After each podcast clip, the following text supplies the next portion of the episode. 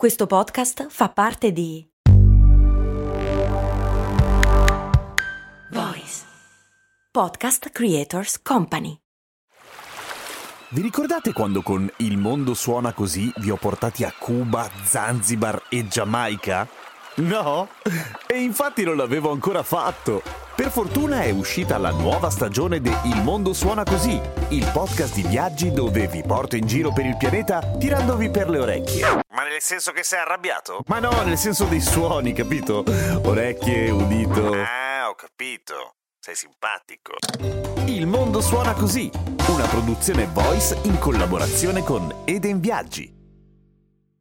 Devo chiedervi scusa, non ho postato la puntata ieri. Non succede molto spesso, ma quando accade di solito faccio così. Ne posto due lo stesso giorno e recuperiamo. Non ho postato la puntata di ieri perché questo weekend ero impegnato al matrimonio di un amico. È stato molto divertente e ispirato dagli ultimi eventi della mia vita ho deciso di dedicare queste due puntate all'alcol. Cose molto, cose molto, cose molto umane. Oggi cominceremo dall'annosa questione dell'hangover, il dopo sbronza, la ressaca in spagnolo, insomma i sintomi che il giorno dopo ci fanno di solito pensare a quanti errori abbiamo fatto nella vita e ci fanno giurare che non berremo mai più se è tanto l'hangover, che berremo con moderazione la prossima volta se i sintomi sono ancora sopportabili, ma cerchiamo di capire innanzitutto che cosa cavolo è e come prevenirlo, se possibile. La cattiva notizia, la verità è che ci sono pochissimi studi su quelle che possono essere le cause e di conseguenza le cure per un dopo sbronza, per una serie di ragioni. Il fatto che l'alcol pesa su ognuno di noi in modo completamente diverso, perché contano l'età, il sesso, il nostro peso, ma anche il nostro metabolismo, che a sua volta è anche determinato dalla genetica, ad esempio. Ma non solo, anche da quello che hai mangiato mentre bevevi e anche quello che hai mangiato molti giorni prima di bere, perché a seconda di quello che hai mangiato, il tuo corpo è più o meno capace di reagire a quella che è un'intossicazione, a tutti gli effetti. E ovviamente quanto e cosa hai bevuto. Partiamo da un concetto molto base, lo sanno tutti, ma è giusto ripeterlo. L'alcol è tossico, l'alcol è un veleno, per cui il nostro corpo ci deve fare fronte, deve fare qualcosa per salvarsi, tra virgolette, ed è la ragione per cui se non beviamo moderatamente, o meglio, se beviamo smodatamente, le conseguenze possono essere catastrofiche. Sì, persino la morte. Ma come si suol dire, nulla ti ammazza, tranne l'eccesso. Se beviamo con relativa moderazione, tutto sommato, il giorno dopo al massimo rimediamo tutta una serie di sintomi negativi, fra cui mal di testa, nausea, stanchezza, giramento di testa, eccetera, e le cose che sappiamo bene. Ma come mai succede ciò? Beh, bisogna partire dall'inizio, cioè che cosa ci fa l'alcol? E nella puntata dopo vedremo invece come mai ci fa ubriacare, ma adesso cerchiamo di capire quello che accade dopo. Partiamo direttamente dal day after. Una delle cose che più ci fa star male il giorno dopo è la disidratazione. L'alcol è un fortissimo diuretico perché sopprime il meccanismo dell'ipofisi, che è una ghiandola che fa un sacco di cose, fra cui regolare anche la vasopressina, che a sua volta è quello che indica ai nostri reni quello che devono fare con l'acqua. Se viene alterato il livello della vasopressina, i nostri reni ricevono dei messaggi falsi, tra virgolette, il più importante dei quali è che l'acqua va tutta mandata alla vescica e non va riassorbita nel corpo. Ergo, ci asciughiamo ed è il motivo per cui quando beviamo di solito pisciamo tantissimo. Il fatto che siamo disidratati ovviamente ci fa stare male, nel senso che il nostro corpo ha bisogno d'acqua, ma accade un'altra cosa ancora peggiore che accade di rado in realtà in situazioni normali. Il nostro cervello diminuisce di volume, non ci fa diventare scemi, ok? La conseguenza più evidente di questo è un mal di testa boia.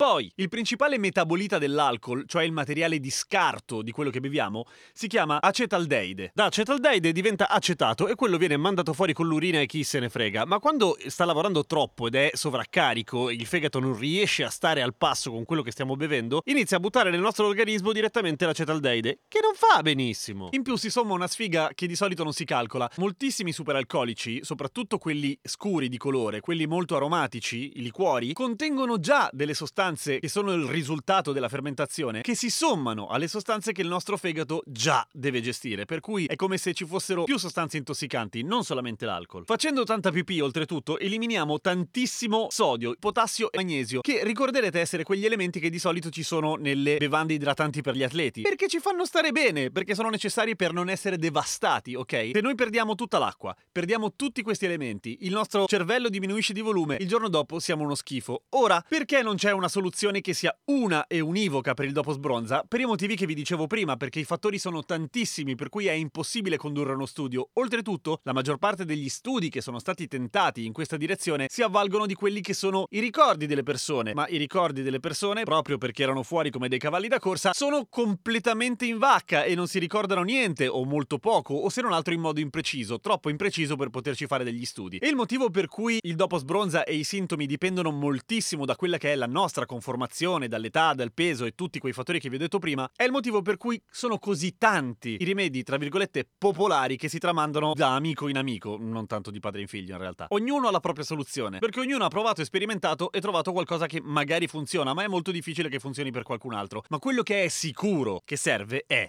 bere molta acqua. Molto meglio farlo mentre bevete molto alcol, anche, così non vi disidratate tanto. Sì, vi alzerete a pisciare 70.000 volte, ma non importa, è meglio poi mi ringrazierete. Se a questo volete aggiungere degli integratori, come potrebbe essere la classica bibita che si beve da atleta, no? Quella un po' salata, ecco. Quella aiuta moltissimo. E a questo punto, naturalmente, anche il classico antidolorifico, antinfiammatorio che prendete quando avete mal di testa. Funziona. Dopodiché, ovviamente, non esagerate con l'alcol. Ma chi sono io? Vostro padre per dirvelo? No! E mai, mai, mai guidare da ubriachi, perché non fa ridere, è solo da stronzi. A dopo con la seconda puntata dedicata all'alcol di cose molto umane, quella dedicata al perché ci fa stare così bene slash così male e ci fa ballare convinti di essere bravi nel farlo.